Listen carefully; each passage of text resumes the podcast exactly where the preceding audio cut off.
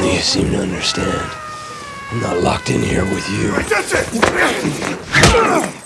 You're locked in here with me. Το πρώτο επεισόδιο κλειδωμένοι μαζί μου το λιώσατε και σας ευχαριστώ πάρα πολύ γι' αυτό και χαίρομαι απίστευτα γιατί από εδώ έχω την ελευθερία να μιλήσω για θέματα όπως το σημερινό που στο YouTube δεν θα έφτανε και σε τόσα αυτιά η πληροφορία because αλγόριθμος. Ήταν 5 Μαΐου του 2022 όταν στις κινηματογραφικές αίθουσες κυκλοφόρησε η πολυαναμενόμενη δεύτερη ταινία του σούπερ ήρωα Doctor Strange με τίτλο «Το πολυσύμπαν της τρέλας». Μια ταινία που έκτιζε το hype της για τουλάχιστον δύο χρόνια πριν από την κυκλοφορία της για το πόσο ξέφρενη και ξεχωριστή θα ήταν.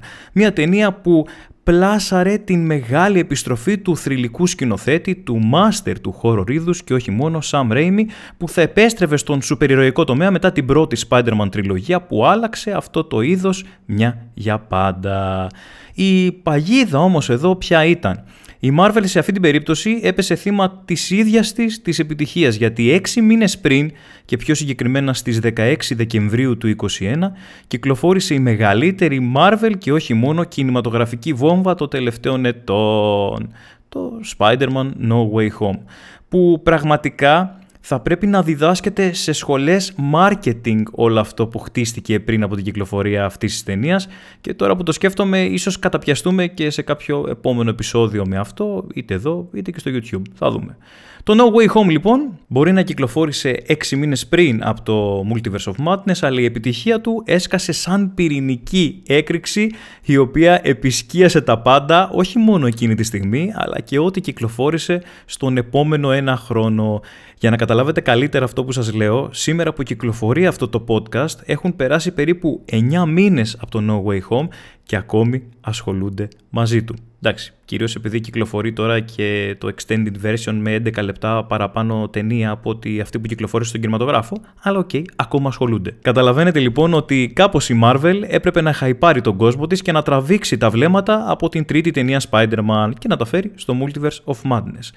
Οπότε τι κάνει, βάζει τον Kevin Feige να πει την φράση «Η δεύτερη ταινία Multiverse of Madness θα έχει μεγαλύτερες εκπλήξεις και από το No Way Home». Ο πλανήτης όλος τρελάθηκε. Σου λέει, στο No Way Home είδαμε ένα όνειρο ζωής να ζωντανεύει μπροστά στα μάτια μας. Το παραπάνω από αυτό δηλαδή τι θα είναι; Μιλάμε παιδιά από τότε οι φήμες πήραν φωτιά. Είχαν φτάσει στα social να μιλάνε για επιστροφή του Robert Downey Jr. Μετά το γύρισαν σε cast του Tom Cruise σε Supreme Iron Man, για επιστροφή Captain America, για συμμετοχή Deadpool και και και. Μιλάμε, μόνο εγώ δεν είχαν πει ότι θα παίξω μέσα στην ταινία. Πανζουρλισμός. Φτάνει λοιπόν με το καλό η πέμπτη ημέρα του Μαΐου. Εγώ είχα κλείσει εισιτήριο στην πρεμιέρα της ταινίας εννοείται. Μπαίνω στο σινεμά και αυτό που αντίκρισα όχι δεν είχε καμία σχέση με αυτό που μου υποσχέθηκαν. Όχι ήταν ένας μέτριος συνεχιστής του Marvel franchise. Δεν δικαιολογούσε καν τον τίτλο του. Το πολυσύμπαν της τρέλας ταξίδεψε σε τέσσερα μόλις σύμπαντα και αυτό τον αριθμό τον λέω πολύ χαριστικά, γιατί κανονικά είναι τρία. Αλλά τέλος πάντων νιώθω καλό σήμερα, μην ανησυχείτε, δεν θα κρατήσει για πολύ αυτό. Σε τέσσερα σύμπαντα λοιπόν, με την ταινία να βάζει για 10 δευτερόλεπτα τους πρωταγωνιστές της να περνάνε από καμιά εικοσαριά σύμπαντα, ίσα ίσα για να κάτσουν μετά όλα τα easter eggs slaves κανάλια στο YouTube, να αναλύσουν από το πού ήταν το καθένα και άλλα τέτοια ανούσια και εμετικά κατά τη δική μου άποψη πάντα πράγματα που δεν με αγγίζουν, κυρίως γιατί εγώ εδώ είμαι για το σινεμά και όχι για τα κόμικ. Ναι, καλά είναι κάποιες φορές και τα easter eggs, OK, okay, δεν λέω διασκεδαστικά, αλλά Marvel πλέον η ταινία σου είναι μόνο easter eggs και έχει χαθεί όλο το υπόλοιπο. Που όλο το υπόλοιπο είναι και η ουσία. Τώρα θα μου πεις, ρε Θωμά, τι σχέση έχει ο αριθμός των συμπάντων, σημασία έχει η πλοκή της ταινίας και γενικά η ταινία σαν σύνολο. Και θα συμφωνήσω απόλυτα.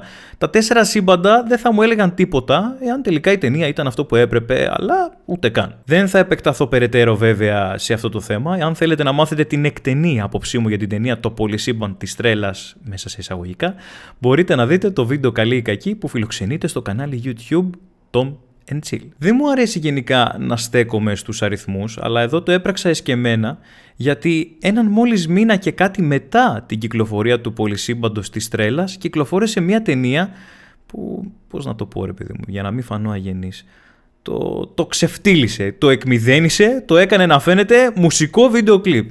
Ε, εντάξει, δεν φάνηκα και πολύ αγενής. Γιατί στις 28 Απριλίου του 2022 κυκλοφορεί στους κινηματογράφους η αμερικανική παραγωγής ταινία με τίτλο Everything Everywhere All at Once ή όπως μεταφράστηκε εδώ στη χώρα μας τα πάντα όλα. Και μετά αυτός που το σκέφτηκε άνοιξε να δει τις μεταγραφές του Ολυμπιακού. Τέλος πάντων, ο ελληνικός τίτλος, αν και αρκετά ποδοσφαιρικός και κομικός λόγω της προέλευσής του τέλος πάντων, ήταν αρκετά ταιριαστός γιατί όντως ρε παιδιά σε αυτή την ταινία γίνονται τα πάντα όλα. Η υπόθεση της ταινίας, μία ηλικιωμένη Κινέζα μετανάστης παρασύρεται σε μία τρελή περιπέτεια, στην οποία καλείται να σώσει τον κόσμο εξερευνώντας άλλα σύμπαντα που συνδέονται με τις ζωές που θα μπορούσε να ζήσει. Ξέρετε λοιπόν ποιος τίτλος θα περιέγραφε επίσης απόλυτα τη συγκεκριμένη ταινία; Το πολυσύμπαν της τρέλας. Αλλά όπως καταλαβαίνετε αυτός ο τίτλος ήταν ήδη πιασμένος. Η βασική πλοκή του Everything Everywhere All at Once λοιπόν ταξιδεύει σε 8 σύμπαντα, διπλάσια δηλαδή από το Multiverse of Madness και το εντυπωσιακό. Δεν είναι ο διπλάσιος αριθμός παιδιά εδώ, αλλά ο τρόπος που το κάνει. Όσοι με παρακολουθείτε καιρό θα έχετε πολλές φορές ακούσει να χρησιμοποιώ την αποκλειστικά ελληνική λέξη μεράκι.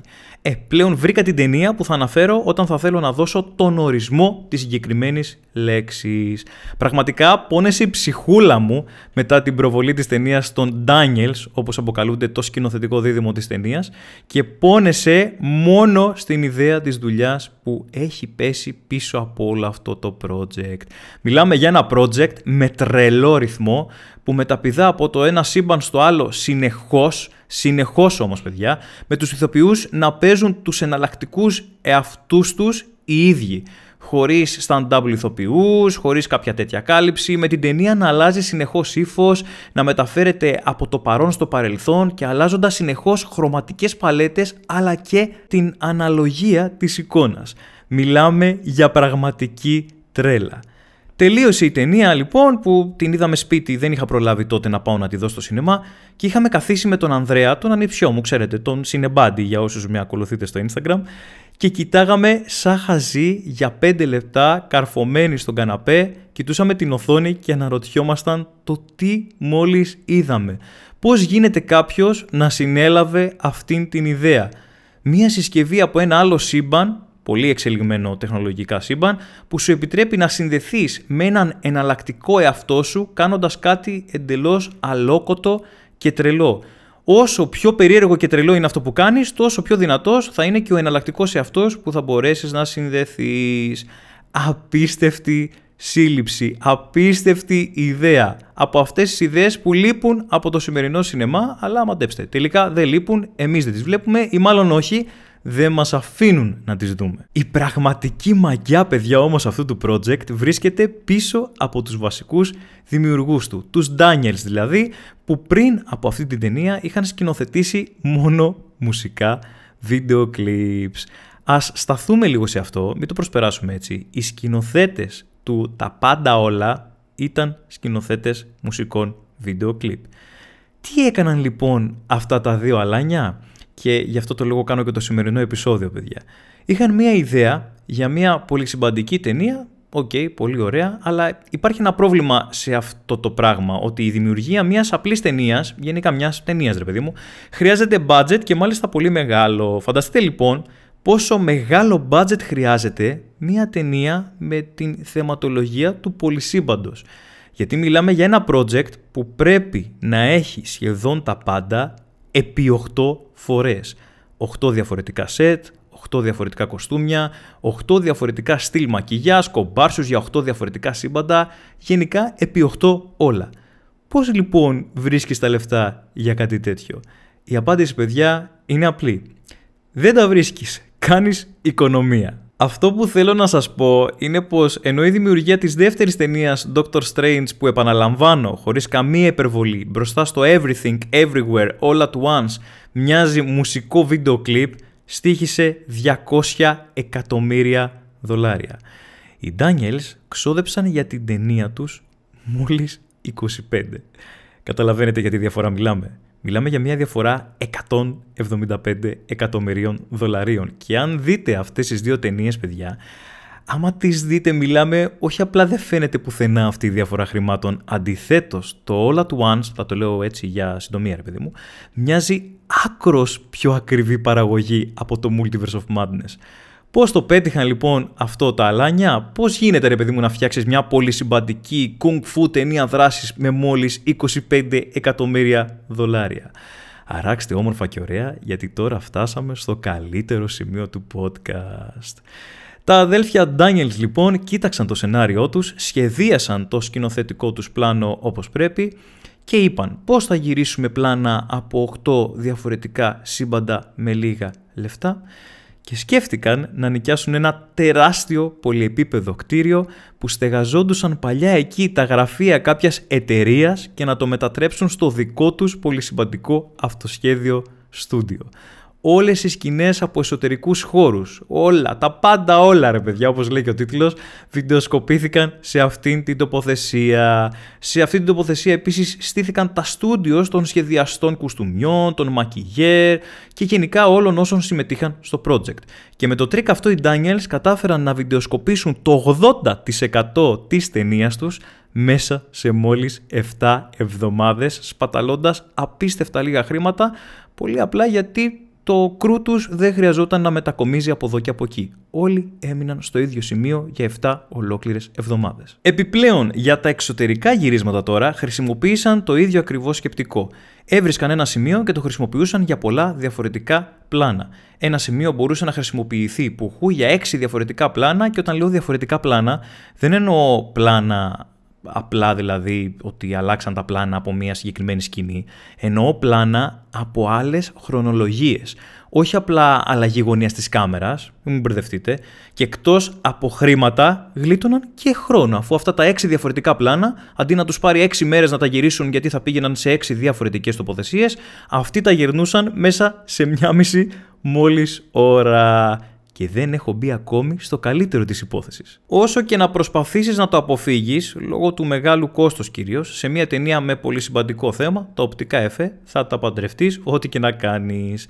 Αυτά είναι και ο λόγος άλλωστε που τα σουπερηρωικά project ξεφεύγουν σε κόστος και καταλήγουν να στοιχίζουν εκατομμύρια.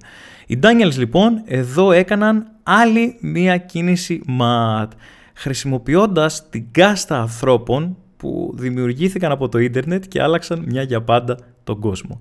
Στην οποία κάστα ανοίγω και εγώ παιδιά και μιλάω φυσικά για τους αυτοδίδακτους. Ναι, σε μια ταινία επαγγελματικού επίπεδου τα ειδικά εφέ δημιουργήθηκαν από 7 άτομα, από 7 άτομα οι οποίοι ήταν αυτοδίδακτοι YouTubers. Σας τον ανατείναξε τον εγκέφαλο ή όχι; Καταλαβαίνετε τι είπα μόλις τώρα.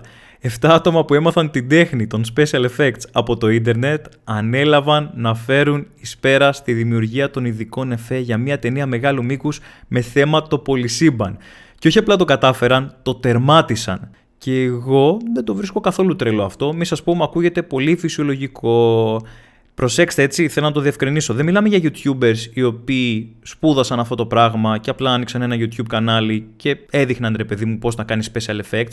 Μιλάμε για YouTubers οι οποίοι έμαθαν από εκεί πώς να φτιάχνουν ειδικά εφέ. Όπως προείπα λοιπόν, το θεωρώ εντελώς φυσιολογικό να κάνουν απίστευτα καλή δουλειά συγκεκριμένη, κυρίως γιατί ο αυτοδίδακτος πάντοτε θα ξεπερνάει αυτόν που πήγε να σπουδάσει κάτι από σπόντα. Ο αυτοδίδακτος έκατσε να μάθει, έκατσε να ψάξει από μόνος του το οτιδήποτε για κάτι συγκεκριμένο, απλά γιατί το γουστάρει. Και αυτή η δύναμη δεν νικέται. Αυτήν ακριβώς την δύναμη λοιπόν εκμεταλλεύτηκαν οι Daniels. Και το ίδιο έκαναν και στην εκπαίδευση των ηθοποιών για τις κοινέ μάχε. Γιατί εννοείται ότι δεν υπήρχαν χρήματα για stand-up ηθοποιούς και δεν είναι μόνο αυτό, αλλά όταν χρησιμοποιείς stand-up ηθοποιούς, αλλάζει και ο τρόπος και κατ' επέκταση και το κόστος προς τα πάνω, γιατί πρέπει όλο αυτό να το φτιάξεις μετά στο post-production, ώστε να μην φαίνεται ότι αυτοί που παίζουν δεν είναι οι κανονικοί ηθοποιοί. Οπότε και εκπαιδεύτηκαν οι ίδιοι οι ηθοποιοί στις πολεμικές τέχνες και πάλι από YouTubers, τους πασίγνωστους πλέον The Martial Club. Για να φτάσουμε στα πρακτικά εφέ της ταινίας που προτιμήθηκαν όπου αυτό ήταν δυνατό φυσικά των ψηφιακών. Με εντυπωσιακά δημιουργήματα όπως χέρια από λουκάνικα και ένα ρακούν που κινείται και μιλάει. Επίσης για τις κοινές δράσεις χρησιμοποιήθηκε η τεχνική που πάνω τους στηρίχθηκε όλη η ασιατική φιλοσοφία και όλες οι ασιατικές τέχνες πολεμικών τεχνών μέχρι σήμερα και αυτή ονομάζεται σχοινιά. Εντάξει, τι νομίζετε, ότι θα πω κάτι εντυπωσιακό. Σκηνιά χρησιμοποίησαν λοιπόν, κάτι που κράτησε και χαμηλά το budget αφού μπορούσαν άνετα να πετάνε από εδώ και από εκεί τους ηθοποιούς της ταινίας και μετά στο post-production απλά και εύκολα αφαιρούσαν τα σκηνιά. Γενικά η αισθητική που ακολουθείτε όσον αφορά τα εφέ πρακτικά ή μη στο All at Once όπως δήλωσε ο VFX supervisor της ταινίας Zack Stoltz μοιάζει να είναι βγαλμένη από ταινία των 80's. Το σημερινό επεισόδιο λοιπόν είναι αφιερωμένο στο μεράκι, στην ευρηματικότητα και την δημιουργικότητα που χαρακτηρίζει τους Dan Kwan και Daniel Seinert, στο δίδυμο Daniels δηλαδή, και είναι αφιερωμένο επίσης στον ρομαντισμό που καλούνται να φέρουν πίσω στον κινηματογράφο άτομα σαν αυτούς. Γιατί το λυπητερό παιδιά είναι πως το Multiverse of Madness έφερε έσοδα πίσω ύψους 800 εκατομμυρίων δολαρίων και το Everything Everywhere All at Once έφερε έσοδα 100 εκατομμυρίων δολαρίων. Βέβαια, αν το δούμε αναλογικά με το πόσο κόστησε η δημιουργία τους και τα 100 εκατομμύρια δολάρια είναι μια full μεγάλη επιτυχία, έτσι. Αλλά εγώ πιστεύω ότι θα έπρεπε να έχει πολύ μεγαλύτερη αναγνώριση η συγκεκριμένη ταινία. Δεν χρειάζονται υπέρογκα ποσά για να δημιουργήσεις κάτι όμορφο λοιπόν. Το μόνο που χρειάζεται είναι να γουστάρεις αυτό που κάνεις. Από εδώ και πέρα λοιπόν εύχομαι τα 175 εκατομμύρια δολάρια που άφησε ρέστα το Everything Everywhere All at Once να επενδυθούν για να γίνουν άλλες 7 ταινίες σαν και αυτό και όχι μία με Demek τίτλο. Ή όπως πολύ εύστοχα είπαν οι ίδιοι οι Daniels, λιγότερο Marvel, περισσότερο Ghostbusters τα παλιά Ghostbusters εννοούσαν οι άνθρωποι, όχι αυτή την ιδέα που βγήκε την καινούργια. Σας ευχαριστώ πολύ που με ακούσατε. Αν γουστάρετε την παρέα μου, πατήστε και ένα follow ή εγγραφή ανάλογα από ποια πλατφόρμα με ακούτε και εμείς θα τα πούμε ξανά στο επόμενο επεισόδιο. Να περνάτε όλοι καλά.